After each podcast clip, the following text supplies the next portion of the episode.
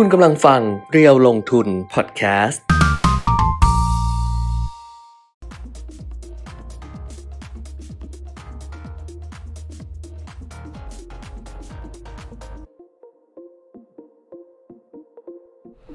วัสดีค่ะ สวัสดีครับ อัปเดตเทรนด์ลงทุนนะคะ วันนี้เริ่มต้นสัปดาห์ค่ะ จันทร์ที่ 25 กันยายน 2566 นะคะ กลับมาพบกันเหมือนเดิมค่ะ ทาง Facebook Live Page เดียวลงทุน แล้วก็ YouTube Live เดียวลงทุน Channel ด้วยนะคะ สัปดาห์นี้สัปดาห์สุดท้ายครับของเดือนกันยายน นี่ผ่านไตรมาสที่ 3 แล้วนะกำลังจะสิ้นสุดไตรมาสที่ 3 ของปีนี้นะ 9 เดือนแรก เราก็จะเข้าสู่ครับไตรมาสสุดท้ายยังไม่พร้อม ไม่กำลังดูอยู่ว่า ปกติโต๊ะเนี้ยมันจะไม่ได้บังตัวแบบมิดอย่างนี้ไง มันจะเฉียงเฉียงๆมันจะออกมานิดนึงอย่างนี้ มันจะบังอยู่ครึ่งตัว เออเอออย่างนี้ ประมาณนี้ ต้องจัดผมใหม่ไหมฮะปะผมก็ต้องเอาขึ้นอย่างนี้ นิดนึง ต้องจัดใหม่เออไหนบอกพร้อมมาตั้งแต่แรก โอเคยัง แล้วแต่เลย อะ ได้ละ แล้วแต่เลยค่ะ นะครับ ค่ะ ก็น่าจะประมาณนี้ฮะคือ หมายถึงโต๊ะอะไรอะน่าจะประมาณนี้หรือว่ารายการจบแล้วน่าจะเอประอมาณเอนี้ออ้าววันนี้นะครับเรื่องใหญ่ของประเทศไทย ก็คือเรื่องบิ๊กโจ๊กรู้เลยเหรอเอาว่าจะพูดรู้ดิเรื่องนี้เอออะใช่ไหมก็เป็นเรื่องใหญ่สุดแล้วใช่อะสิใช่สิตาแตกเลยเมื่อเช้าตื่นแบบเจอข่าวอ้าวอะไรกันนี่เรื่องใหญ่ของประเทศไทยไม่ใช่เรื่องเศรษฐกิจไม่ใช่เรื่องการเมืองไม่ใช่ไม่ใช่ไม่ใช่วีซ่าฟรี วันนี้วันแรกอ๋อวันนี้เดี๋ยวันแรนายกกไปด้วยรับเออนักท่องเที่ยวชาวจีนที่มาด้วยวีซ่าเออฟรีวันแรก ไม่ใช่เออไม่ใช่เรื่องนี้เลย ไม่ใช่เศรษฐกิจการเมืองไม่ใช่ครับการท่องเที่ยวไม่ใช่เลยเลยครับเรื่องตำรวจเออนะก็อืมเอ่อคือนักข่าวเองก็อาจจะไม่ได้รู้ล่วงหน้าด้วยค่ะนะครับ แต่ว่าก็ก็น่าจะรู้พร้อมน่าจะรู้แบบใกล้ ๆ กับที่บิ๊กโจ๊กรู้ เพราะว่าเอ่อจริงๆ การรายงานของนักข่าวถ้าถ้าถ้าพอจะตั้งหลักได้เนี่ยจะมีเอ่ออาจจะต้องรายงานนิดนึงว่าหน่วยคอมมานโดที่ไปมีจำนวนประมาณกี่นายหรืออะไรพวกเนี้ยนะครับเอ่อแล้วก็ไปถึงแล้วเป็นยังไงขั้นตอนเป็นยังไง แต่ทีเนี้ยจะรายงานข่าวที่ออกมาเนี่ยจะรวบรัดเลยอืมนะครับ แต่มีรูปบิ๊กโจ๊กมีใส่เสื้อเสื้อยืดอะยืดสีขาวกางเกงนอนอะกางเกงเหมือน จริงๆ ไม่ใช่กางเกงนอน เพราะว่ามีถุงเท้าละอ๋อคือเหมือนาจะถุงท้าเหมือนนไหเหมือนกำลังจะแต่งตัว แต่ว่ายังไม่ทันแต่งตัวประมาณนั้นเขาใส่ถุงเท้าก่อนเลยเหรอใส่ก่อนเลย ปกติผู้ชายเขาจะหรอใส่ไว้เตรียมเตรียมเตรียมเตรียมวิ่งไว้ละอะเอ่อประมาณเนี้ยเพราะว่า8โมงเช้าอ่านะครับ8นาฬิกาที่หน่วยคอมมานโดโอ้โหอ่าไปแบบว่าอย่างกับในหนัง ยกไปนะครับ พร้อมอาวุธต่างๆ ก็ครบแหละอืมครบมือ นะครับไปถึงก็บิ๊กโจ๊กเนี่ยคือถ้าเราคิดถึงว่าตัวเองเป็นบิ๊กโจ๊กเนี่ยคงตั้งหลักไม่ทันเหมือนกันใช่คงก็ต้องออกมาพร้อมชุดอย่างนั้นเลยอ่านนะครับอย่างที่บอกถ้าใครไปดูจากเอ่อสื่อออนไลน์สื่อทีวีเนี่ยจะเห็นนะครับก็คือเหมือนเหมือนชุดนอนแหละเหมือนชุดอืมเหมือนชุดเอ่อเพิ่งตื่นนอน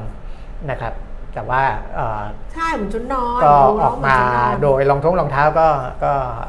ไม่ไม่ไม่ไม่ทันได้ใส่นะครับ แต่ นะเดี๋ยวต้องดูรายละเอียด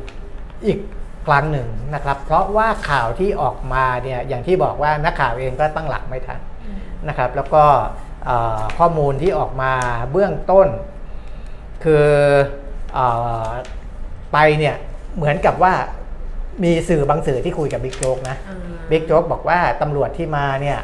ไม่บอกว่าไม่รู้ว่าเป็นบ้านผมไม่รู้บ้านผมก็คือคือก็คือหมายที่ให้ไปค้นเนี่ยอ่าจะระบุบ้านเลขที่แหละอ่า บ้านเลขที่นี้นี้แต่ไม่ได้บุระบุตัวเจ้าของบ้านอ่านะครับ ก็ไปแล้วก็จริงๆแล้ว ในเรื่องของ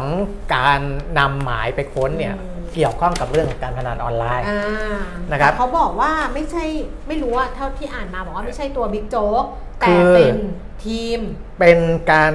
อ่าพบว่าเออมีทีมตำรวจทีมที่อยู่ในทีทีมมตำรวจทีมบิ๊กโจ๊กนี่แหละแต่แต่เออจริงๆ ถ้าเกิดว่าตำรวจไม่รู้จริง ๆ ว่าเป็นบ้านบิ๊กโจ๊กเนี่ยอืมก็คือว่า รู้ว่าบ้านของของเครือข่ายเนี่ยอืมเลขที่ประมาณนี้ประมาณนี้ แล้วก็มีเลขที่บ้านของบิ๊กโจ๊กอยู่ในนั้นด้วยอืมนะครับเพาเขาบอกว่าซื้อให้กับอ่าบิ๊กโจ๊กก็ซื้อก็เหมือนซื้อเหมือนให้เหมือนกับหาจัดหาที่พักให้พวกให้ทีมงานให้ด้วยทีมงานนะครับ ก็จะมีบ้าบ้านของเขาที่อยู่ละแวกนั้น แล้วก็อยู่อีกหลาย ๆ จุดที่เอ่อเป็นเป็นกลุ่มตำรวจที่เขาบอกว่าเป็นตำรวจในสังกัดของบิ๊กโจ๊กประมาณนั้นน่ะนะครับอืมก็เอ่อแต่ว่าตัวบิ๊กโจ๊กเองเนี่ย ในเบื้องต้นเนี่ยตอนที่ไปเลยเนี่ยไม่ให้เข้าคนอืมนะครับ เพราะว่าเอ่อเต้คุณคุณแก้มดูซีรีส์บ่อยๆ ก็น่าอืมน่าจะรู้อยู่แล้วแหละว่า ถ้าเราดูซีรีส์เกาหลีบ่อยๆ เกี่ยวกับเรื่องของกระบวนการยุติธรรมเนี่ยจะไม่ค่อยประหลาดใจเท่าไหร่อืมนะครับใช่ว่าพอบิ๊กโจ๊กไปทำคดีที่มันคดีใช่ใหญ่บึ้มเลยนะใช่คดีใหญ่บึ้มระดับชาติใช่เสร็จแล้วก็อ่าก่อนหน้านี้ก็ถูกโยกคดีออกไปให้อีกหน่วยหนึ่งทำ อ่าอันนี้อันนั้นเกิดขึ้นก่อนหน้านี้แล้วบิ๊กโจ๊กก็ไม่ได้จะไม่ได้ไม่ได้ดูแลคดีนั้นแล้วอืมพอโยกคดีนี้ออกไปปุ๊บมีเรื่องสิ่งที่นี้ซ้อนตามมาเลยก็คือมาตรวจคนบ้านเรื่องนี้ซ้อนเลยนะมาตรวจคนอ่าบ้านเลย The นะครับ first responder เออผู้เผชิญเหตุคนแรกเออ The first responder นะแบบนี้เลยอ่าแบบนี้เลยพระอย่างนี้กะเลยอย่างนี้เลยเออโดนจินอะอะนะครับเดี๋ยวจินโด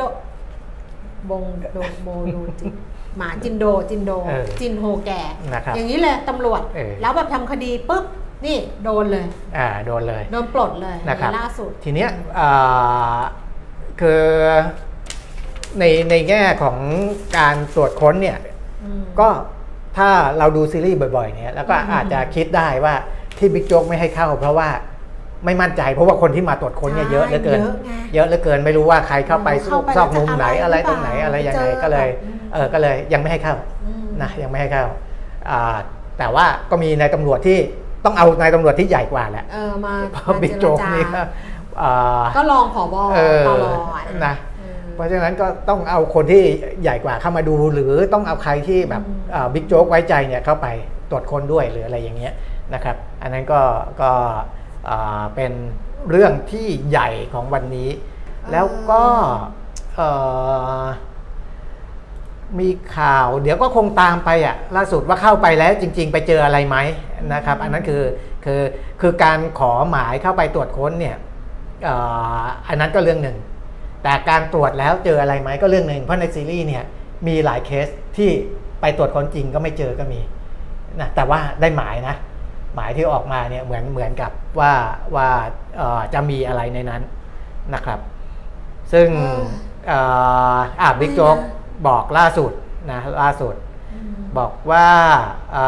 อตัวเองเนี่ยเป็นคนนำตรวจค้นอืมและไม่พบสิ่งผิดกฎหมายอืมนะครับ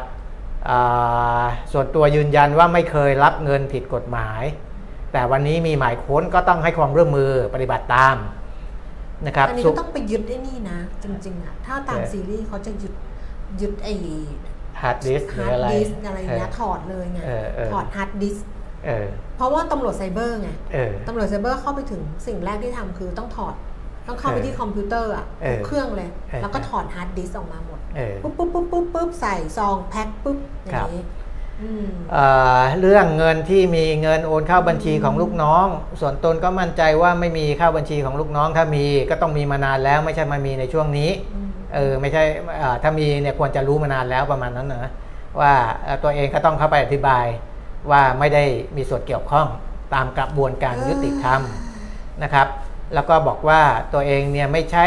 ตัวเต็งผู้บัญชาการตำรวจแห่งชาติ จริงๆอะยังไม่ถึงนะบางคนละคิดว่าบิ๊กโจ๊กเนี่ยจะได้ขึ้นเร็ว แล้วก็จะได้อยู่อยู่เรื่อยนานเลยตัดเลเออยตัดตอนแต่จริงๆอะเของ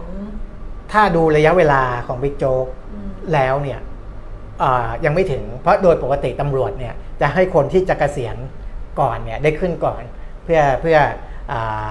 ให้ให้ให้ได้มีโอกาสครองตำแหน่งผู้บัญชาการตำรวจแห่งชาติ แต่บิ๊กโจ๊กเนี่ยยังเหลืออีกตั้ง 7 ปีนะยังมีเวลาอีกเยอะนะยังมีเวลาอีกเยอะที่จะได้ขึ้นอ่าคือได้ขึ้นแน่ๆแต่ว่าไม่ได้ไม่ไม่ใช่ได้ขึ้นอ่าในช่วงนี้นะประมาณนั้นแหละนะบิ๊กโจ๊กก็บอกว่าตัวเองก็ไม่ใช่ตัวเต็งนะที่จะขึ้นผบตรในช่วงนี้อยู่แล้วนะครับเอ่อฮะนะคือก็ไม่รู้นะไม่ไม่รู้ว่าครับคือไม่รู้ว่าสุดท้ายแล้วเนี่ย มันเรื่องอะไรกันหรือจะจริงไม่จริงหรือจะอะไรยังไงนะ ก็เป็นเรื่องของ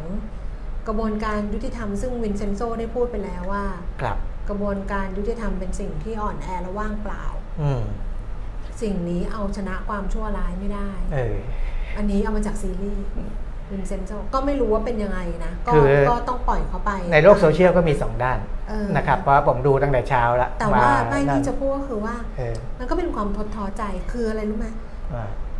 คือมันออกมาในช่วงเวลาแบบนี้ไงเออ คือทามมิ่งอะ เออคุณนึกออกมาคนมันอดคิดไม่ได้หรอก ใช่ คือจะพูดว่าจริงไม่จริงไม่รู้ ใช่ไม่ใช่ไม่รู้ ใครผิดใครถูกไม่รู้ ใครเกี่ยวข้องไม่เกี่ยวข้องเราไม่รู้หรอก เออ เราไม่รู้ แต่ timing อะ อืมที่มันออกมาจังหวะที่มันจังหวะออกมา ใช่ มันไปออกมาหลังจากที่เขาทำคดีกำนันนก เออยิงสารวัตรศิวกร เออ แล้วก็เอาหกคนที่เป็นตำรวจซึ่งมีชั้นผู้ใหญ่ด้วยด้วย ไปติดไปเข้าคุกเข้าห้องขังเองเอออย่างเงี้ยอืมแล้วก็มาลุยต่อมาเปิดคลิป แล้วบอกว่าตำรวจชั้นผู้ใหญ่ที่พูดอะโกหกเออไม่ได้ช่วยอย่างเงี้ยเออคือทามมิ่งอะอืมคือถ้าเกิดมันจะมีเรื่องการพนันออนไลน์หรือหรืออะไรมันไม่ได้มันก็ควรจะมีมาตั้งนานแล้วมัมีมันมันมันต้องก็มีควรจะมานานแล้วเออมันต้องรู้ตำรวจเออต้องรู้เออแต่ไม่ใช่ว่าอะจังคือจังหวะอะเออมันทำให้คนมันต้องพูดอะ ใช่เออแล้วเราก็ต้องพูดโดยที่เราไม่รู้ไงว่า มันใช่ไม่ใช่อืมแต่ว่าความต่อเนื่องที่มันเกิดขึ้นจากเหตุหนึ่งเหตุสองเหตุสาม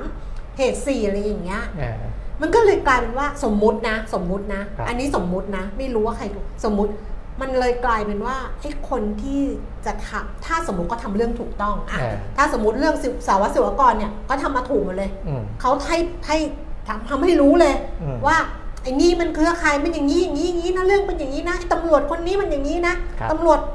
ตำรวจไม่ช่วยตำรวจทิ้งหักหลังกันอะไรอย่างเงี้ยตำรวจ มันทำให้ต่อไปเนี้ยอืมใครมันจะทำวะอ่า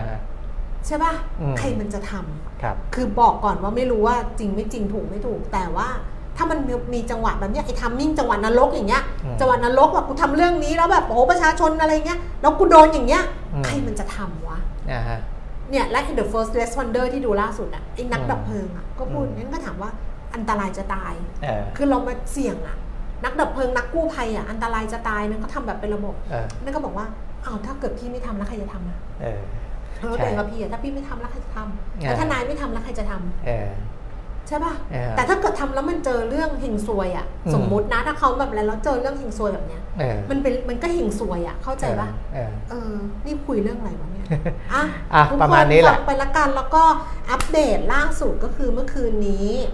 วอลเลย์บอลครับหญิงไทยเนี่ยจบแล้วนะคะ การครับแข่งขันรอบคัดเลือกโอลิมปิกอืม2024 Road to Paris อ่าฮะที่จะไปปารีสเนี่ยจบแล้วด้วย อันดับ 5 ของกลุ่ม มันก็จะเป็นอืมพู A พู C พูพู B พู C อ่าของเราเนี่ยอยู่ในกลุ่ม C ใช่ไหมเออเออนั่นแหละ ซึ่งมีทั้งมีทั้งหมดเนี่ย เดี๋ยวจำไม่ได้แล้วกี่ทีมกลับไปดูก่อนแต่เราอะอยู่ในอันดับเออ5มีทั้งหมด 8 ทีม อ่าใช่กลุ่ม4มีทั้งหมด 8 ทีม ทีมไทยเนี่ยแข่งไป 7 นัด อืม ทีมหญิงไทยแข่งไป 7 นัด 3 นัดแรกแพ้หมดเลย อืม แพ้เยอรมนีแพ้สหรัฐอเมริกาแพ้อิตาลี ครับ แล้วก็ 4 นัดหลังสุดชนะรวดอืม นะคะชนะรวด ซึ่งก็มีคนถามดิฉันว่า อย่างนี้ได้ไปโอลิมปิกเลยไหมครับไม่ไม่ใช่ อืม ก็คือในใน ในแต่ละกลุ่มเนี่ย A B C เนี่ยอ่าเขาก็จะเอา 2 อันดับแรกของครับแต่ละกลุ่มเนี่ยไปเข้ารอบสุดท้ายโอลิมปิกครับซึ่งก็จะมี 6 ทีมอ่าในกลุ่ม C เนี่ยคนที่ได้ไปคืออิตาลีกับสหรัฐอเมริกาครับในเนี่ยสองทีม แล้วก็อีก A ก็มีจำไม่ได้แล้ว A อีก 2 ทีม B อีก 2 ทีมครับแล้วก็มีเจ้าภาพคือฝรั่งเศสอีก 1 ทีมอืมก็จะเป็น 7 ทีมอ่าฮะถูกไหมเจ็ดทีม เพราะฉะนั้นเนี่ยโอลิมปิกรอบสุดท้ายจะมี 12 ทีมครับขาดอีก 5 ทีมอืมอีก 5 ทีมเนี่ยเขาก็จะดูคะแนนอืม คะแนนอะไรเหรอยิ้มอะไรเหรออ่าเดี๋ยวนะสมายบอกว่าอิตาลีไม่ได้ไปนะอ้าวไม่ได้ไปเหรอสองอันดับแรกเนี่ยจะเป็นสหรัฐอเมริกากับโปแลนด์อ๋อโปแลนด์นะคะนะเพราะว่า 18 คะแนน 18 คะแนอ๋นอนี่มีอัปเดตล่าสุดอ่าอิตาลีเขาจะได้ 15 คะแนนอ่าไทยเนี่ยแซงเยอรมนีขึ้นมา เพราะว่าไทยอ่า11 คะแนนอื มอ่ามาเป็นอัอันนดับนี้ล่าที่สุดแล้วใช่ไหมอ่าไทยล่าก็สุดจะอยู่อันดับที่สี่อันดับสิที่สี่เออเพราะไทยอยู่อันดับที่สี่อะอันนั้นเนี่ยก็เป็นสหรัฐอเมริกากับโปแลนด์อะที่ได้ไปสองทีมใช่ในกลุ่ม C ครับนะคะไทยอยู่อันดับที่สี่ไทยเนี่ยไม่ได้ไปนะตอนนี้นะเออมันก็จะเหลืออีกห้าทีมอ่าฮะเหลืออีกห้าทีมซึ่งจะต้องไปดู ranking ครับอันดับโลกครับว่าต้องเราต้องเราต้องปีกลางปีหน้ามันจะมีแมตช์หนึ่งซึ่งจะต้องทำให้เป็นท็อป 10 อะอ่าต้องติดท็อป 10 อะ ตอนนี้อยู่อันดับ 13 ของโลก เออเออถ้าแรงก์ขึ้นมาอยู่ที่ท็อป 10 ได้ก็จะใช่นั่นแหละจะมีโอกาสละจะมีโอกาสนะนะก็อัปเดตให้แล้วก็ยังหลัจากยังมีลุ้นอยู่ยังมีลุ้นอยู่ ยาก แต่ว่าโอ้โหขึ้นมาจากเออขึ้นมาลุ้ยกขึ้นมาติดท็อป 10 นี่ก็ไม่ใช่ง่ายนะ ใช่ไม่ใช่ง่ายนะลุ้นลุ้นยากอยู่แหละลุ้นเออยากแต่ว่าก็ก็ต้องลุ้นกันไป แล้วก็หลังจากนี้เออไปเนี่ย ทีมชาติไทยก็เดี๋ยวจะมา เอเชียนเกมอืมซึ่งแมตช์แรกจะเริ่มเอเชียนเกมของทีมสาวไทยนะครับ1ตุลาคมเออแต่ว่าคงสบายเพราะว่าไอ้กลุ่มที่อยู่อะแบบไม่ไม่ไม่ไม่ได้ยากอืมเอาชนะได้นะครัคะบก็ครับอัปเดตให้กันแล้วให้ทุกเรื่องเลยพูดทุกเรื่องเลยเอาสิอะอืมนะก็สองเรื่องที่เป็นกระแสหลักอ่าๆนะครับ ในเรื่องของอาตำรวจแล้วก็ในเรื่องของกีฬากีฬา ส่วนฟุตบอลเมื่อวานก็เสมอกับคูเวตไปครับ หนึ่งประตูต่อหนึ่งแต่เข้ารอบอืมเข้ารอบอืม16 ทีมสุดท้าย ฟุตบอลชาย เพราะว่าคะแนนเป็นอันดับ 3 ที่ครับดีที่สุดก็เลยได้เข้ารอบครับค่ะเอเชียนเกมนี่เราเริ่มอ่าเวลเล่เนี่ยจะเริ่ม ก็บอกไปแล้วงานหนึ่งตุลาเออนะเอออะก็เดี๋ยวรอเชียร์กันต่อไปนะครับหนึ่งตุลาหนึ่งตุลาของของไปของทีมหญิงไทยนะ ของผู้ชายนี่วันนี้6โมงเย็นจะเจอกับเกาหลีใต้แต่เป็นรอบ ชิงอันดับ7ถึง10อืมตอน6โมงเย็นอ่าอ่าไม่ได้อัปเดตเทรนด์ลงทุนเลย ไปก็ในเรื่องของข้อมูลช่วงนี้ก็เอ่อจะมีเรื่องของค่าเงินบาทมีเรื่องอะไรอย่างนี้แหละ เพราะว่าอืมอ่ามันเป็นช่วงที่มีการประชุมธนาคารกลางของค่ะอ่าแต่ละประเทศที่ไล่ๆมานะตั้งแต่อเมริกายุโรปญี่ปุ่น แล้วก็เดี๋ยวมาถึงบ้านเราเนี่ยวันที่ 27นะครับก็จะมีประชุมอ่า ธนาคารกลางก็จะอ่ายังเป็นเรื่องพวกนี้อยู่นะยังเป็นยังเป็นเรื่องค่าเงินยังเป็นเรื่องอะไรพวกนี้แหละอืมแต่เดี๋ยวไปดูดูอ่าตลาดหุ้นต่างประเทศก่อนนะครับ จะได้ค่ะเห็นว่าต่างประเทศเขาเป็นอย่างไรกันบ้างก่อนที่เราจะเปิดอ่าวันจันทร์เนี่ยต่างประเทศเขาปิดไปอย่างไรดูก่อนเดี๋ยวจะบอกจะมาเปิดแล้วนะเราเปิดไปแล้วเราเปิสิดมาเกือบครึ่งชั่วโมงแล้วนะตอนเนี้ยเอออะไปดูตลาดหุ้นต่างประเทศเมื่อ คืนวันศุกร์ที่ผ่านมาค่ะครับดัชนีอุตสาหกรรมดาวโจนส์นะคะ ลดลงไปวันศุกร์วันที่เศุกร์วันที่เท่าไหร่เนี่ย วันนี้ 25วันศุกร์22 อะ ถูกต้อง22 22 วันศุกร์นะคะ ดาวโจนส์ลงไป 106.0.3%ค่ะ NASDAQ ลดลง 12.0.09 0.09%แล้วก็ S&P 500 นะคะ ลงไป 9 จุดค่ะ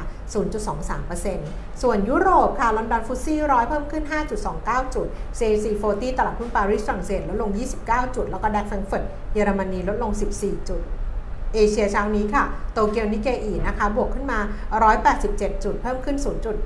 0.58%ค่ะฮั่งเส็งฮ่องกงลงไป 251 จุด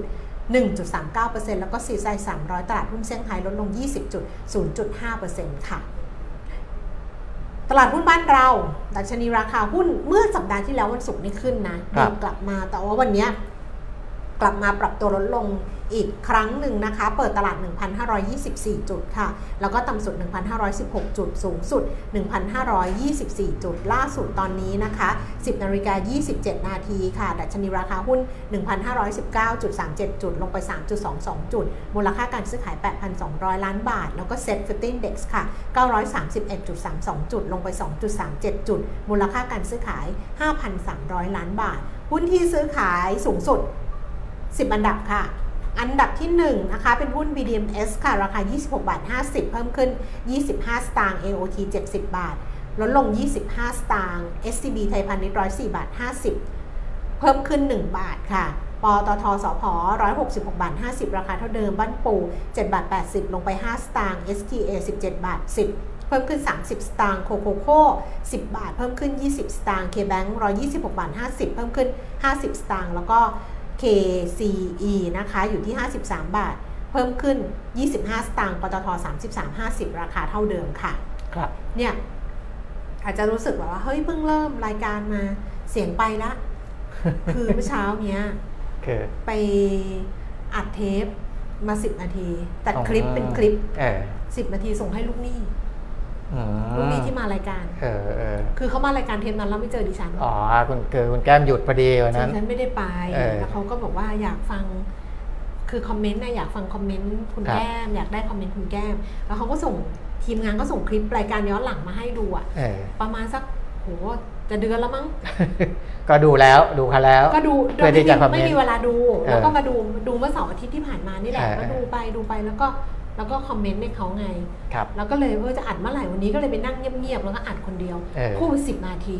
ไฟล์ใหญ่มากเลยส่งแบบเพราะปกติคอมเมนต์ในรายการก็จะประมาณนี้อยู่แล้ว 10 นาทีเนี่ยแหละ สิบนาทีแต่เขาก็ตัดไงเออ เขาก็ตัดออกเขาก็จะไม่ได้แบบยาวแต่อันนี้เราตัดไม่ได้ไงเราเออพูดไปเรื่อยๆเรื่อยๆอย่างเงี้ย เออเออ วนไปวนมาให้กำลังใจ วนไปวนมาเหมือนเออเสียงแหบไปเลย อืม อัตราแลกเปลี่ยนดอลลาร์บาทกลับมาแข็งค่าขึ้นบ้างนะคะ 35 บาท 98 สตางค์ค่ะ แต่ว่าจริง ๆ แข็งค่าขึ้นเหมือนกับจากจากสัปดาห์ที่แล้ว แต่ว่าวันนี้ก็อ่อนค่าลงมาจากล่าสุดเอาแบบนี้ก็แล้วกัน แต่ว่าตอนนี้คืออยู่ที่ 35 บาท 98 สตางค์ครับก่อนหน้านี้มัน36 ใช่ไหมที่เราคุยกัน คือมันไป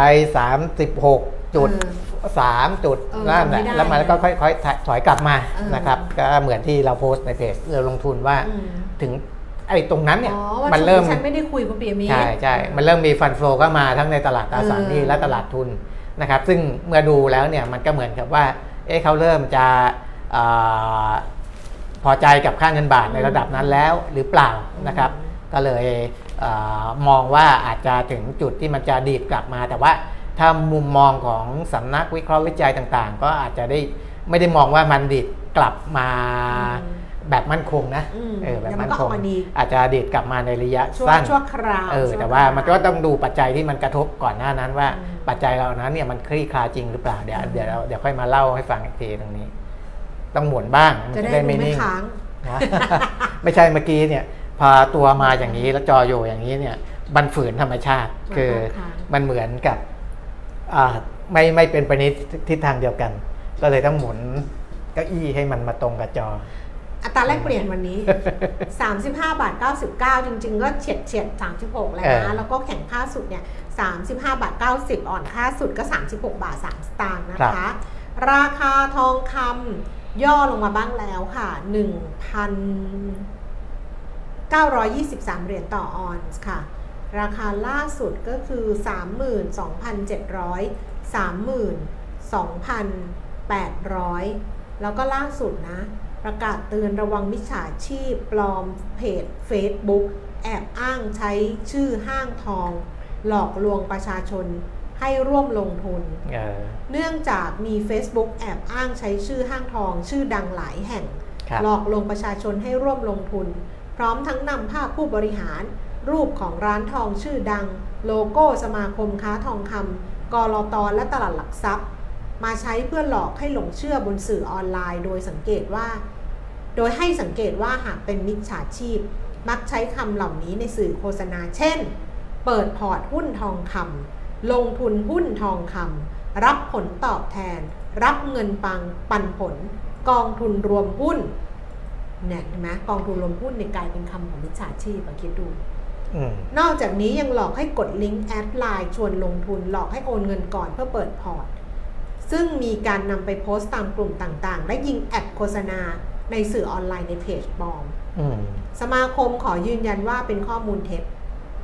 กลุ่มผู้ประกอบการค้าทองคำไม่ได้มีการประกอบธุรกิจในลักษณะดังกล่าว ไม่มีการลงทุนในหุ้นทองคำไม่มีการจ่ายปันผล โดยผู้ประกอบการค้าทองคำทำลักษณะทำธุรกิจลักษณะ การซื้อขายทองคำจริงเท่านั้น ถ้าหากพบข้อความลักษณะนี้ให้สันนิษฐานได้ทันทีว่าเป็นมิจฉาชีพอืมดังนั้นประชาชนอย่าหลงเชื่อ อมอย่ารายการเปิดพอร์ต 1,000 รับปันผล 390 บาทต่อวันอืม5,000 รับปันผล 1,950 บาทต่อวัน ดีที่ 1 โอกาสผลตอบแทนสูงกว่าเงินฝาก ดีที่ 2 โอกาสผลตอบแทนเพิ่มขึ้น นี่อีกคำพวกนี้นะ มันเป็นคำของแบบไอ้อะไรนะ copywriter ที่แบบเก่งๆนะแต่ถ้าดีที่ 1 โอกาสผลตอบแทนสูงกว่าเงินฝาก ดีที่ 2 โอกาสผลตอบแทนเพิ่มขึ้น แต่ถ้าเป็นคนในแวดวงลงทุนจริงๆเนี่ยจะรู้เลยว่าลงทุนแล้วรับปันผลเนี่ยมันไอไอเงินปันผลเนี่ยมันต้องมีรอบระยะเวลาของมันที่มันนั่จ่านยไม่ใช่ว่าทุกอาทิตย์ฮะอย่าไปพูดเลยเพื่อนเออดิฉันนี่โอ้โหได้เลยแหละเอาปันผลตลอดเวลาเลยเหรจอบบัญชีด้วยนะแบบยังคิดว่ามีปันผล รับปันผลทุกอาทิตย์เออปันผลไข่ห่านทองคำไข่ทองเออคำคล่อง ราคาน้ำมันค่ะ เบรนท์93 เหรียญ 53 เซนต์เพิ่มขึ้น 26 เซนต์เวสเท็กซัส 90 เหรียญ 18 เซนต์เพิ่มขึ้น 19 เซนต์ดูไบ 93 เหรียญ 4 เซนต์ต่อบาร์เรลนะคะครับก็ย่อลงมานิดนึงแต่ยังอยู่โซนสูงอยู่ครับค่ะนะราคาน้ำมันนี่ก็อ่าข่าวสารช่วงวันก่อนนี่ก็มองกันไปนู่นร้อยกว่าเหรียญร้อยกว่าเหรียญเพราะว่ามันจะเป็นอย่างเงี้ยเวลาขึ้นมา 90 เหรียญจะบอกไป 120 เหรียญเออพอพอเออพอพอสักพักหนึ่งลงมา 80 เหรียญจะบอกเหลือ 60 เหรียญเอ้าวก็เป็นการมองเพราะว่ามองในแง่ของ supply มองในแง่ของผู้ผลิตน้ำมันอย่างที่เราคุยกันไปตลอดนั่นแหละว่า ถ้าผู้ผลิตเขายังใช้นโยบายลดกำลังการผลิต ก็ supply มันก็หายไปนะครับแต่ demand มันจะเพิ่มขึ้นนะเพราะดีมานมันมาพร้อมกับเรื่องของสภาพอากาศที่หนาวเย็นด้วย พร้อมกับ เศรษฐกิจที่มันโตขึ้นท่องเที่ยวมากขึ้นอะไรพวกนี้ด้วยนะครับ ในเรื่องของค่าเงินบาทเนี่ยนะครับอย่างที่บอกว่าออย่างเช่นนะก็มีหลายคนที่ออกมาให้ความเห็นนะมีคุณภูลพาณิชย์พิบูลนักกลยุทธ์ตลาดเงินตลาดทุน กรุงไทย global market ของธนาคารกรุงไทยบอกว่าเอ การย่อตัวของเงินดอลลาร์คือคือคือหลังจากบาทอ่อนไปแล้วก็บาทแข็งขึ้นมา ดอลลาร์ก็ย่อตัวลงไปเนี่ยนะครับอตอนตอนที่ดอลดอลลาร์ย่อตัวไปเนี่ยเพราะว่ามีรายงานดัชนี PMI ของสหรัฐออกมานะครับดัชนี PMI ภาคบริการที่ออกมาแย่กว่าที่คาดด้วยส่วนดัชนี PMI ภาคผลิตออกมาดีกว่าที่คาดคือมันผสมผสานกันนะครับแล้วก็เงินบาทได้แรงหนุนจากโฟล แรงขายทำกำไรของทองคำด้วยนะครับเพราะว่าทองคำรีบาวขึ้นมาใกล้ระดับแนวต้านระยะสั้นนะนั่นมีผลทำให้ค่าเงินบาทแข็งค่าขึ้นนะครับ แต่อย่างไรก็ตามนะต้องรอลุ้นฟันโฟลของนักลงทุนต่างชาติอีกทีหนึ่งเพราะว่าผู้เล่นในตลาดเงินเนี่ยเชื่อว่ากรงงรอบนี้อาจจะ อาจจะจบรอบการขึ้นอัตราดอกเบี้ยในครั้งนี้ค่ะเออก็คือถ้าขึ้นครั้งนี้เป็นครั้งสุดท้ายเนี่ยมันก็จะทำให้มุมมองของต่างชาติในการเข้ามาลงทุนทั้งในตลาดทุนตลาดเงินของบ้านเราเนี่ยมันเป็นอีกอย่างหนึ่งจากก่อนหน้านี้นะจากจากช่วงช่วงคิดลุ้นว่าดอกเบี้ยจะขึ้นหรือไม่ขึ้นเนี่ยถ้ามันเป็นการจบรอบเนี่ยหมายความว่าเดี๋ยวเราจะไปลุ้นดอกเบี้ยขาลงละแต่อาจจะเอ่อไม่ใช่ไม่ใช่เร็วนะเพราะว่า ขนาดสหรัฐอเมริกาเองขึ้นดอกเบี้ยไป 5%กว่าเนี่ยกว่าจะลงยังไม่เร็วเลยนะครับอย่างไปปีหน้านะของบ้านเราก็ไม่ได้ลงเร็ว แต่ว่าถ้าจบรอบจริงๆเนี่ยอาจจะทำให้เงินทุนต่างชาติทยอยกลับเข้ามาซื้อบอลของไทยมากขึ้นอย่างจริงๆจังๆนะครับ วันก่อนผมบอกแล้วว่าก็เข้ามาแล้วนะในตอนที่อดอกเบี้ยไม่อ่าในตอนที่อัตราแลกเปลี่ยน ลงไปที่ 36.3 36.2 ถึง 36.3 ตอนนั้นก็เข้ามาแล้วนะครับ แต่ก็ออกไปอีกนะครับ เมื่อค่าเงินบาทแข็งขึ้นอืมจะเห็นว่าเอ่อวันก่อนจริงๆอะตอนปิดตอนปิดตลาดของวันที่ 22อะต่างชาติขายสุทธิในตลาดบอลไป 2,981 ล้านค่ะรอบแรกของวันนี้ก็ขายสุทธิไป 838 ล้านบาทนะครับ อันนี้คือเหตุผลที่บอกว่า เงินบาทถ้าแข็งค่าขึ้นมาช่วงนี้ อาจจะยังไม่ได้แข็งค่าจริงนะค่ะเป็นการแข่งค่าระยะสั้น เพราะดูในตลาดทุนเองนักลงทุนต่างชาติก็ขายหุ้นสุทธิไปเมื่อวันศุกร์เนี่ยพันสามล้านนะครับก็ยังไม่ได้กลับเข้ามาซื้อจริงเหมือนกันทั้งๆที่ก่อนหน้านั้น เริ่มมีอ่าแรงกลับเข้ามาซื้อสุทธิบ้างแล้วนะครับอันนี้ก็เป็นในส่วนของฟันโฟต่างต่างชาติ ส่วนในตลาดหุ้นเนี่ยอ่านักลงทุนสถาบันก็ยังซื้อสุทธิอยู่นิดนิดหน่อยหน่อยๆนะครับ348 ล้านบาทเมื่อวันศุกร์ แต่ตั้งแต่1ถึง22 กันยา ทั้งนักลงทุนสถาบันในประเทศ แล้วก็นักลงทุนต่างประเทศขายสุทธิทั้งคู่นะครับในประเทศนี่ขายสุทธิไป 2,824 ล้าน ต่างประเทศ 1 เดือนยังไม่ถึง 1 เดือนเนี่ยขายสุทธิไป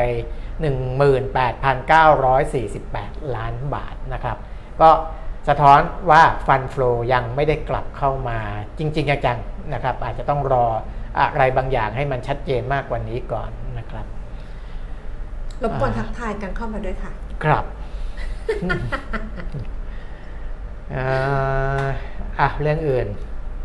เรื่องอื่นเรื่องอื่น อัปเดตอันนี้นิดนึงไหม เพราะว่านายกเนี่ยกลับมา กลับมาเมืองไทจากยแล้วจากอ่ายูเอ็อังนอ่าจากยูเอ็นอะว่า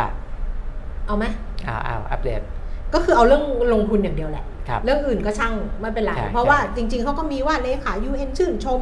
นายกรัฐมนตรีของไทยเออออะไรอย่างเงี้ยเออในเวทีระหว่างประเทเออก็คืคอรับเขาจริง ๆก็ถ้าถ้าพูดก็พูดนะครับคุณเศรษฐาเขาก็ look แบบอินเตอร์อยู่แล้วไงเออเออเขาคุยกับใช่ใครเขาอะไรอย่างเงี้ยก็ประมาณใช่นั้น แต่คนก็ไปจับผิดเรื่องไม่ใช่จับผิดขอโทษขอโทษค่ะไม่เรียกเรียกจับผิดไม่ได้ จับจ้องเรื่องถุงเท้าเขาไงอ๋ออ๋อคือดิฉันว่าจะใส่อะไรก็ใส่ปะ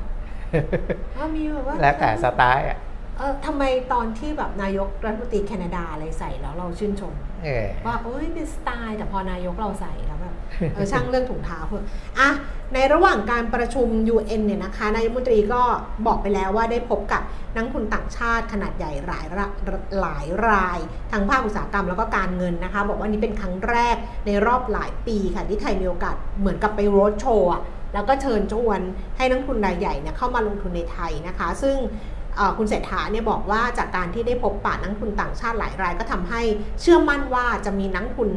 หลายรายเนี่ยขนเงินเข้ามาลงทุนในไทยเนี่ยไม่ต่ำกว่า 5,000 ล้านเหรียญต่อรายครับต่อรายนะ ตอนนี้ก็บอกว่ายังประเมินยากว่าจะมีเม็ดเงินมาลงทุนรวมๆกันเท่าไหร่ แต่ที่เราไปเชื้อเชิญนักลงทุนทั้ง Tesla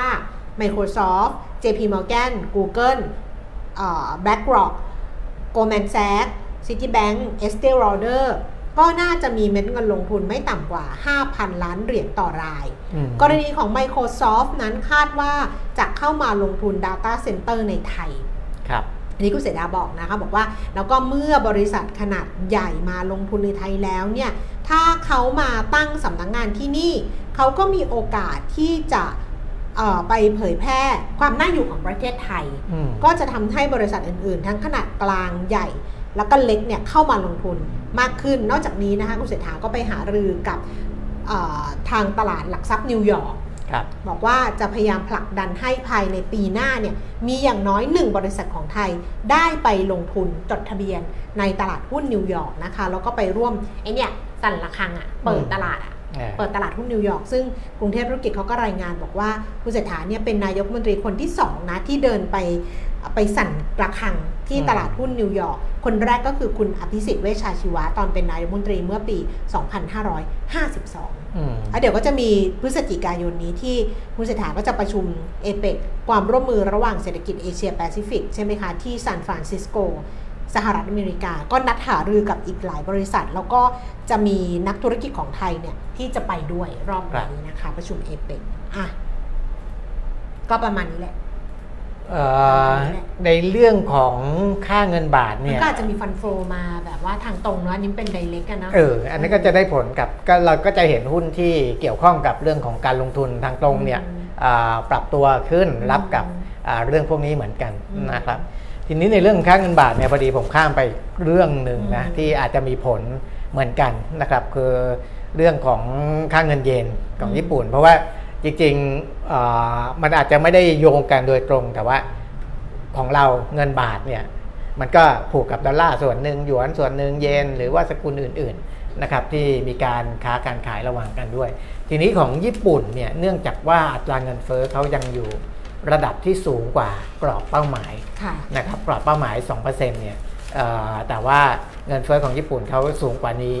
อยู่นิดหน่อยนะครับเพราะฉะนั้นเนี่ย การที่จะใช้นโยบายการเงินแบบผ่อนคลายพิเศษไปเรื่อยๆเนี่ยมันก็อาจจะไม่เป็นผลดีค่ะกับเรื่องของการควบคุมเงินเฟ้อ ก็เลยมีแนวโน้มที่ธนาคารกลางของญี่ปุ่นเนี่ยจะเอ่อยุติการใช้นโยบายการเงินแบบผ่อนคลายอืมถ้ายุติการใช้นโยบายการเงินแบบผ่อนคลาย นั่นหมายความว่าอาจจะทำให้ค่าเงินเยนเนี่ยที่อ่อนค่าอืมลงค่อนข้างเยอะแต่ค่าเงินเยนเขาอ่อนลงนี้เขามีผลดีกับอ่า เรื่องของตลาดหุ้นเขาพอสมควรนะเพราะว่ามันมีอ่ามันมันอ่ามีในเรื่องของการเก่งในเรื่องของค่าเงินอะไรเข้ามาเกี่ยวข้องด้วยนะครับ ถ้าอ่ามีมติในแง่ของอายุติการคงนโยบายการเงินแบบผ่อนคลายอืมอาจจะมีผลกับค่าเงินเยนและค่าเงินในสกุลเอเชียอย่างค่าเงินบาทด้วยนะครับ อันนั้นก็เป็นอีกเรื่องหนึ่งค่ะนะอ้าว ส่วนในเรื่องของจีนเนี่ยธุรกิจอสังหาริมทรัพย์เองก็ยังเป็นปัญหาอยู่นะครับอืมเอ่อเพราะว่า Moody Investor Service ประกาศทบทวนอันดับความน่าเชื่อถือของบริษัทพัฒนาอสังหาริมทรัพย์รายใหญ่ 2 แห่งของจีนมก็คือบริษัท China Jinmao Holding Group แล้วก็ China Vanke นะสองแห่งเนี้ยมีแนวโน้มที่จะถูกนี่มีแนวโน้มที่จะถูกปรับลดอันดับความน่าเชื่อถือ นะครับแต่อันนี่เป็นคำเตือนอืมแต่คำเตือนเนี่ยก็สะเทือนแล้วนะครับอืมอืมแค่มีคำเตือนออกมาว่าจะลดอันดับความน่าเชื่อถือเนี่ยก็เป็นสัญญาณว่าอ่าวิกฤตหนี้สินในภาคอสังหาริมทรัพย์ของจีนเนี่ยยังไม่สามารถแก้ปัญหาได้จริงนะครับอืมยังไม่สามารถแก้ปัญหาได้จริง เพราะว่าถ้าไปดูข่าวประกอบกับอาของ CNBC เนี่ยนะจะเห็นว่าอ่าเดี๋ยวนะไม่ใช่ ไม่ใช่ของ CNBC ของรอยเตอร์นะครับอืมของรอยเตอร์เนี่ยบอกว่าเอ่ออสังหาริมทรัพย์ที่สร้างขึ้นมาก่อนหน้านี้เนี่ยคือจริง ๆ ประชากรของจีนเนี่ยเยอะนะเยอะ และต้องการที่อยู่อาศัยเยอะนะใช่ แต่ว่ากลายเป็นว่าสร้างนู่นสร้างนี่ขึ้นมาจนมันล้นกว่าอืมเอ่อจำนวนความต้องการความต้องการอืมนะครับเอ่ออย่างเช่น สำนักงงานสถิติแห่งชาติของจีนบอกว่าตัวเลขอสังหาริมทรัพย์ของจีนในเดือนสิงหาคมเนี่ยนะมีอสังหาริมทรัพย์ที่ยังไม่ได้ขายเนี่ย648 ล้านตารางเมตรนะ648 ล้านตารางเมตรเลยที่ยังไม่ได้ขาย นั่นแสดงว่าเป็นสต็อกที่จำนวนมหาศาลนะครับถ้าเทียบกับเป็นบ้าน นะบ้านบ้านบ้านบ้านพื้นที่ปกติของเขาเนี่ย จะประมาณ 7 ล้านหลังเลยอืมนะครับ ซึ่งมันเยอะมากนะซึ่งมันยังเยอะมากอ่าก็แต่อันนั้นห่วงเรื่องว่าไม่แบบว่า เพราะฉะนั้นเรื่องเมื่อมันล้นใช่ไหมมันขายไม่ออกหนึ่งนะครับอาพอขายไม่ออกเนี่ยการที่กู้เงินไว้มาทำโครงการเนี่ยก็ไม่มีเงินเข้าไปชำระหนี้มันก็โยงมาถึงเรื่องของการผิดนัดชำระหนี้นี่แหละเรื่องของการหนี้สินในภาคอ่า พัฒนาอสังหาริมทรัพย์อย่างที่บอกเนี่ยเออมันจะมีเรื่องสร้างวิเศษเรื่องอะไรด้วย เพราะว่าวันนี้ในครับคอลัมน์ของเนี่ยคุณปีมีพูดเรื่องภาคอสังหาของจีนอะเออในคอลัมน์ของดรสุภูสายเชื้อในกรุงเทพธุรกิจอะค่ะครับเขาเขียนเรื่องการฟื้นตัวของเศรษฐกิจจีนอืมแต่เป็นตอนที่หนึ่งนะอืมแล้วอาจารย์ก็ขยายความเรื่องว่าการฟื้นตัวมันเป็นไปอย่างเชื่องช้าต่ำกว่าเป้าหมายอะไรอย่างเงี้ยนะแต่ว่าอาจารย์ก็เขียนถึงเรื่องของภาคอสังหา บอกว่าภาคอสังหาของจีนเนี่ยมันมันมันเหมือนกับเป็นภาคที่เขาเรียกว่า ต่างประเทศไม่สามารถผลิตสินค้าเข้ามาแข่งขันในประเทศเรียกว่าเป็น non traded goods ซึ่งมันก็เลยเป็นภาคเศรษฐกิจที่มีความเป็นไปได้ที่จะเกิดฟองสบู่ครับของจีนตลอดเวลาเลยนะอืมบอกมันเกิดแค่เห็นได้จากหลายกรณีวิกฤตเศรษฐกิจและการเงิน มักจะมีบ่อกเกิดจากภาคอสังหาริมทรัพย์ เช่นของสหรัฐปี 51 ของไทยปี 40 ก็มาจากภาคอสังหาริมทรัพย์เหมือนกัน แต่เนี้ยอาจารย์บอกว่าธนาคารโกลแมนแซกเนี่ยประเมินว่าปัจจุบันภาคอสังหาริมทรัพย์ของจีนเนี่ยมีหนี้สินนะในปี 2563 คือ คิดเป็นสัดส่วนของ GDP คือหนี้สินทั้งหมดเท่ากับ 48%ของ GDP ครับคือเฉพาะภาคอสังหาอืม48%ของ GDP เป็นหนี้ของประชาชนผู้ซื้อบ้าน 32%ของ GDP ครับเป็นหนี้ของผู้ประกอบการ 16%ของ GDP หากดูผิวเผินอาจจะคิดว่าปัญหาหลักเนี่ยน่าจะเป็นหนี้ของประชาชนอืมใช่ไหมเพราะมันเยอะแต่ไม่ใช่ เพราะประชาชนโดยรวมเนี่ยมีหนี้สินเพียง 63%ของ GDP และมักวางเงินดาวน์เป็นสัดส่วนสูงครับเมื่อเทียบกับราคาบ้านนี่คือจีน เวลาเขาซื้อกันจะวางเงินดาวน์สูงอืมแต่ครัวเรือนส่วนใหญ่มองว่าการซื้อบ้านเป็นการสร้างความมั่งคั่งและลงทุนที่ ให้ผลตอบแทนดีและมีความปลอดภัยบ้านจึงเป็นสินทรัพย์หลักของครัวเรือน ดังนั้นเมื่อภาคอสังหาริมทรัพย์มีปัญหาคือบ้านจ่ายเงินไปแล้ว แต่มันสร้างไม่เสร็จครับ และราคาบ้านยังปรับตัวลดลงในหลายเมืองทำให้ประชาชนเนี่ยขาดความมั่นใจรู้สึกว่ายากจนลงอ่าฮะซึ่งหลายฝ่ายมองว่าเป็นสาเหตุสำคัญที่ทำให้ประชาชนจีนไม่อยากจับจ่ายใช้สอยมากขึ้น ผลที่ตามมาก็คือ แม้จะได้มีการเปิดเศรษฐกิจลดดอกเบี้ย ประชาชนก็ไม่ตอบสนองโดยการใช้เงินครับก็เลยเศรษฐกิจจีนก็เลยหมุนช้าครับฟื้นช้ากว่าที่หลายฝ่ายเนี่ยคาดการไว้ปัญหาหลัก ของภาคอสังหาริมอสังหาริมทรัพย์ของจีน จึงตกอยู่ที่ผู้ประกอบการที่เพิ่มการกู้ยืมหนี้สินอย่างมากจาก 760,000 ล้านเหรียญในปี 2551 มาเป็น 8.4 ล้านล้านเหรียญจาก 700,000 ล้านครับเป็น 8.4 ล้านล้านเหรียญในปี 2565 เห็นได้จากการผิดนัดชำระหนี้ของบริษัทขนาดใหญ่ของจีนคือ Country Garden แล้วก็ Evergrande ซึ่งเป็นหนี้ที่ลดลงยาก เพราะบ้านที่สร้างไม่เสร็จก็มีบ้านที่สร้างเสร็จแล้วขายไม่ได้ก็มาก ครับ เออสอดคล้องกันเนาะใช่ใช่อืมนี่เปิดมาแล้วเจอ ก็เจอประมาณโป๊ะอาจารย์เออประมาณนี้นะครับอืมในจีนก็ยังยังต้องคือคือคืออืมเดี๋ยวรัฐบาลจีนเขาต้องพยายามหาวิธีการต่างๆแหละที่จะดูดซับอ่าอืมในเรื่องของอสังหาริมทรัพย์ที่มันยังเกินอยู่ค่อนข้างเยอะ นะครับรวมทั้งอ่าสภาพคล่องของบริษัทผู้ประกอบการที่ค่ะจะจะช่วยยังไงคือคงไม่ได้อ่าช่วยโดยการให้เงินเปล่าๆอะนั่นนะก็คงก็คงต้องต้องให้โครงการมันระบายออกไปได้ด้วยนะครับ แล้วก็อ่าผู้ประกอบธุรกิจเขาก็มีเงินเข้าไปอ่าเสริมสภาพคล่องของเขาด้วยนะอะ เออแต่ว่ามองกลับมาประเทศเราคืออ๋อันนี้ดูตัวเองที่ได้ลูกหนี้ ใช่เปิดค้างเลยเฉยๆดูตัวเองเออ เพราะว่าพูดพูดยาวมากเลยเอออะอืมพูดสองเบรกอะคอมเมนต์สองเบรกอะคิดดูกลับมาบ้านเราคือกลับมาบ้านเราคือมาดูหุ้นดูค่าเงินดูอะไรแล้วเนี่ย ครับ เออมันก็ มันเป็นไง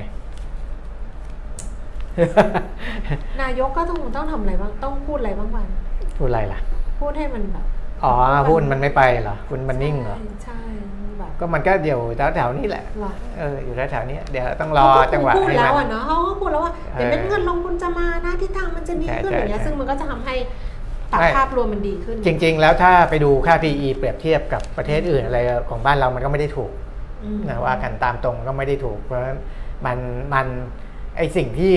นโยบายในการกระตุ้นที่มันจะมาเนี่ยมันต้องไปทำให้ PE มันลดต่ำลงอืม ว่า PE มันลดต่ำลงหรือว่า dividend yield มันเพิ่มขึ้นอืมอันนั้นแหละคือเรื่องพื้นฐานของตลาดหุ้นอืมที่เม็ดเงินต่างชาติเนี่ยจะเข้ามาลงทุนเขาก็ดูเรื่องพวกนั้นพวกนี้ด้วยนะครับที่เราเล่าเล่ากันไปในแต่ละวันเนี่ยมันเป็นเรื่องของกระแสข่าวอ่าประจำวัน แต่ว่าจริงๆอะเขาก็จะดูค่าเปรียบเทียบด้วยอืมนะว่ายิวดีเวเดนเนี่ยถ้าลงทุนระยะยาวนะเงินปันผลที่ได้จากตลาดหุ้นนี้กับตลาดหุ้นนี้เปรียบเทียบกันยังไงนะครับอ่าอัตราแลกเปลี่ยนจะเป็นยังไงเอ่อ ค่า PE มันเป็นยังไงราคาสูงไปหรือต่ำไปอะไรเงี้ยมันก็มันก็อีกหลายเรื่องนะครับแต่อันนี้เราพูดกันแต่ละวันเราก็เอาแบบผิวๆไปก่อนยังไม่ได้ลงลึกนะครับอืมอ่าการลงลึกนั่นก็ค่อยไปว่ากันอีกทีถ้าเกิดว่ามีการการพบปะกันหรืออะไรกันที่วันก่อนมีคนถามมาเนี่ยนะแต่ว่าช่วงนี้ยังไม่มีเวลาที่หจะมายถึงเราเหรไปอทำแบบนั้น อ๋อเราพบปะใช่ใช่เราพบปะใช่ประชาชนน่ะเหรอพบปะประชาชนโอ้โหนี่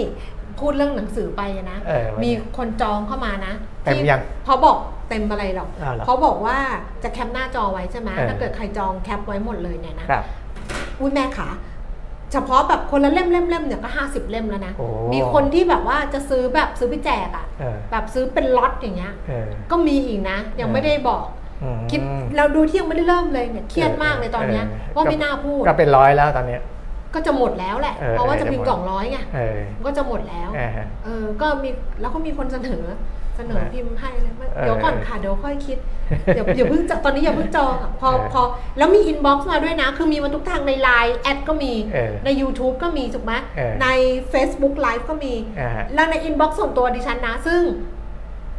ซึ่งไม่ได้เป็น friend กันก็ก็มีต้องเข้าใครเข้าไปดู request อะเออว่ามีคน message ส่ง message แบบเออ request มาครับต้องเข้าไปดูก็อย่าเพิ่งจองค่ะเออเพราะตอนนี้เริ่มเครียด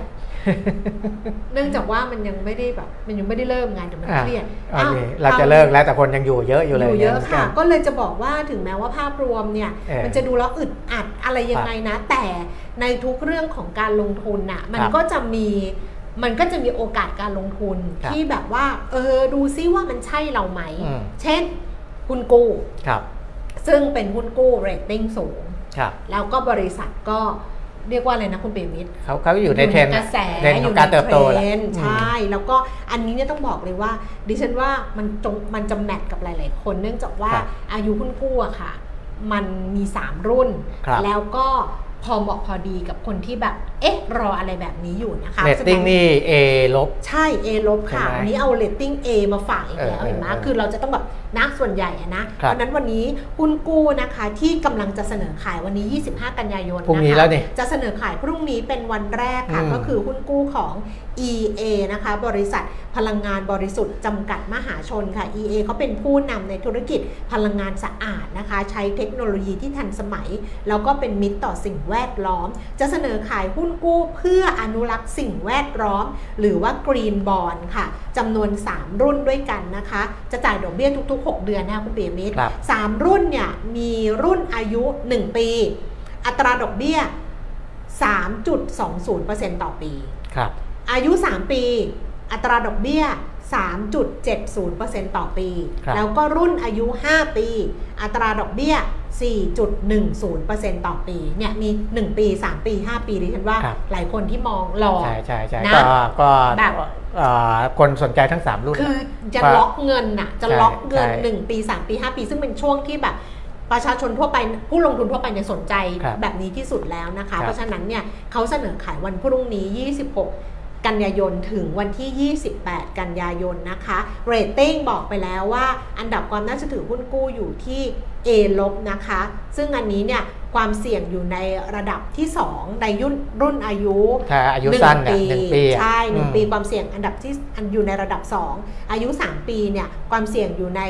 ระดับอายุ 3 ปีกับ 5 ปีครับความเสี่ยงอยู่ในระดับ 3 จากสูงสุดเนี่ยก็คือระดับแปด8ครับ ต่ำสุดคือระดับ1นะครัคะบเพราะฉะนั้นก็ลองดูกันละกัน เสนอขายผ่านสถาบันการเงินทั้งหมด 7 แห่งค่ะ ลองถามไปได้เลยถามวันนี้เลยพรุ่งนี้จะจองแล้วนะครับธนาคารกรุงเทพ ธนาคารไทยพาณิชย์ธนาคาร CIMB ไทย บริษัทหลักทรัพย์เมย์แบงก์ประเทศไทย บริษัทหลักทรัพย์ CGS CIMB ประเทศไทย บริษัทหลักทรัพย์บิยอน และบริษัทหลักทรัพย์หยวนต้าประเทศไทยนะคะ ทั้งหมด 7 แห่งด้วยกันค่ะ ก็ครับสอบถามเพิ่มเติมไปได้เลยสำหรับหุ้นกู้ของ EA เป็น Green Bond ค่ะนะก็บริษัทพลังงานบริสุทธิ์นะครับอันนี้คือ 3 รุ่นอย่างที่คุณแก้มบอกค่ะนะยิ่งบางคนอาบอกว่าเอาทดลองสั้นๆก่อนใช่ความเสี่ยงก็ต่ใช่ำเพราะว่า 1 ปีเนี่ยความเสี่ยงระดับ 2 เองค่ะนะความจากเสี่ยงต่ำสุดคือหนึ่งเออะอจำเสี่ยงอืมอ่าระดับ 2 เองแล้วก็อืมอ่าแต่ว่าเราก็ต้องยอมรับนะ ว่าดอกเบี้ยมันต่ำหน่อย แต่ว่าถึงต่ำยังไงเนี่ยเมื่อไปเทียบกับเงินฝากเนี่ยคุณก็รู้อยู่แล้วล่ะ 3.2%ต่อปีอะหนึ่งปีอะนะครับแต่ถ้าบอกว่าเอาล็อกไว้ 3 ปี 5 ปีก็ดอกเบี้ยก็ขยับขึ้นมา 3 ปีก็เป็น 3.70 5 ปีก็เป็น 4.10 ก็ทะลุ 4%ต่อปี ผมว่าจริง ๆ แล้วอะถ้าคนรู้เนี่ยคนจะสนใจค่อนข้างเยอะนะเพราะฉะนั้นคนรู้ถ้าคนรู้แบบทั่วถึงนะค่ะทั่วถึงเพราะว่าบางทีเนี่ย หุ้นกู้บางตัวเนี่ยคนรู้ไม่ค่อยทั่วถึงเหมือนกันมันจะรู้รู้ในวงจำกัด รู้เพราะว่าแบงค์เนี่ยเขาจะแจ้งลูกค้าตัวเองอยู่แล้วอืมแต่ลูกค้าแบงค์เนี่ยถามว่าคุณแก้มเป็นลูกค้าแบงค์ใหญ่ๆพวกเนี้ยอ่าเดือนเดือนหนึ่งเนี่ยคุณแก้มได้รับแจ้งมาเป็นเป็นเยอะมากมายนะครับเพราะฉะนั้นเนี่ยมันก็หนึ่งก็คือคนรับรู้อาจจะในวงจำกัดสองก็คือคนที่ได้รับแจ้งเนี่ยอาจจะจองซื้อตัวอื่นไปแล้วนะครับ เพราะฉะนั้นถ้าอ่าคนที่ เพิ่งรับรู้เนี่ยก็ลองสอบถามไปเจ็ดสถาบันการเงินอย่างที่บอกค่ะอ้าวหุ้นก็ร่วงไปอีกแล้วนะคะสำหรับตลาดหุ้นบ้านเราล่าสุดดัชนีเนี่ยปรับตัวลดลงไป 7 จุดค่ะ 1,515 จุด พอละละเดี๋ยววันพรุ่งนี้ค่อยกลับ อ้าวพรุ่งนี้ดิฉันไม่อยู่ คุณปีมิจะคุยคนเดียวหรือไม่คุยก็ได้ งดบ้างก็ได้เดี๋ยวดูก่อนถ้าไม่ไม่มีอะไรอะเพราะว่ามันแล้วแต่ประเด็น เพราะว่าอาทิตย์ที่แล้วแต่แล้วประเราเด็นก็นะเราก็ลากลูกกันไง ขนาดเออเรางานเยอะเราก็สลับกันมาอะไรเงี้ยเออเราพักบ้างได้ เราจะไม่ต้องทำงานทุกวันไม่ถ้ามันมีประเด็นสำคัญก็ก็มาได้เออมาได้ คือไม่ต้องอยู่ยาวมาก ไม่เราพูดเราพูดไม่อยู่ยาวทีไรนะ เราพูดกันคนเดียวเป็นชั่วโมงทุกทีอะเออเออเออเออบอกว่ามาคนเดียวเอาแป๊บเดียวนะปลาเข้าไปนั่นน่ะห้าครับสิบนาทีครับค่ะงั้นเดี๋ยวค่อยมาลุ้นกันพรุ่งนี้กันละกันว่าคุณอ่าปิ่นนิดจะมาหรือเปล่านะคะ แต่ดิครัฉันบไม่มาแน่นอนเออวันนี้เราไปแล้วนะคะ สวัสดีค่ะ สวัสดีครับ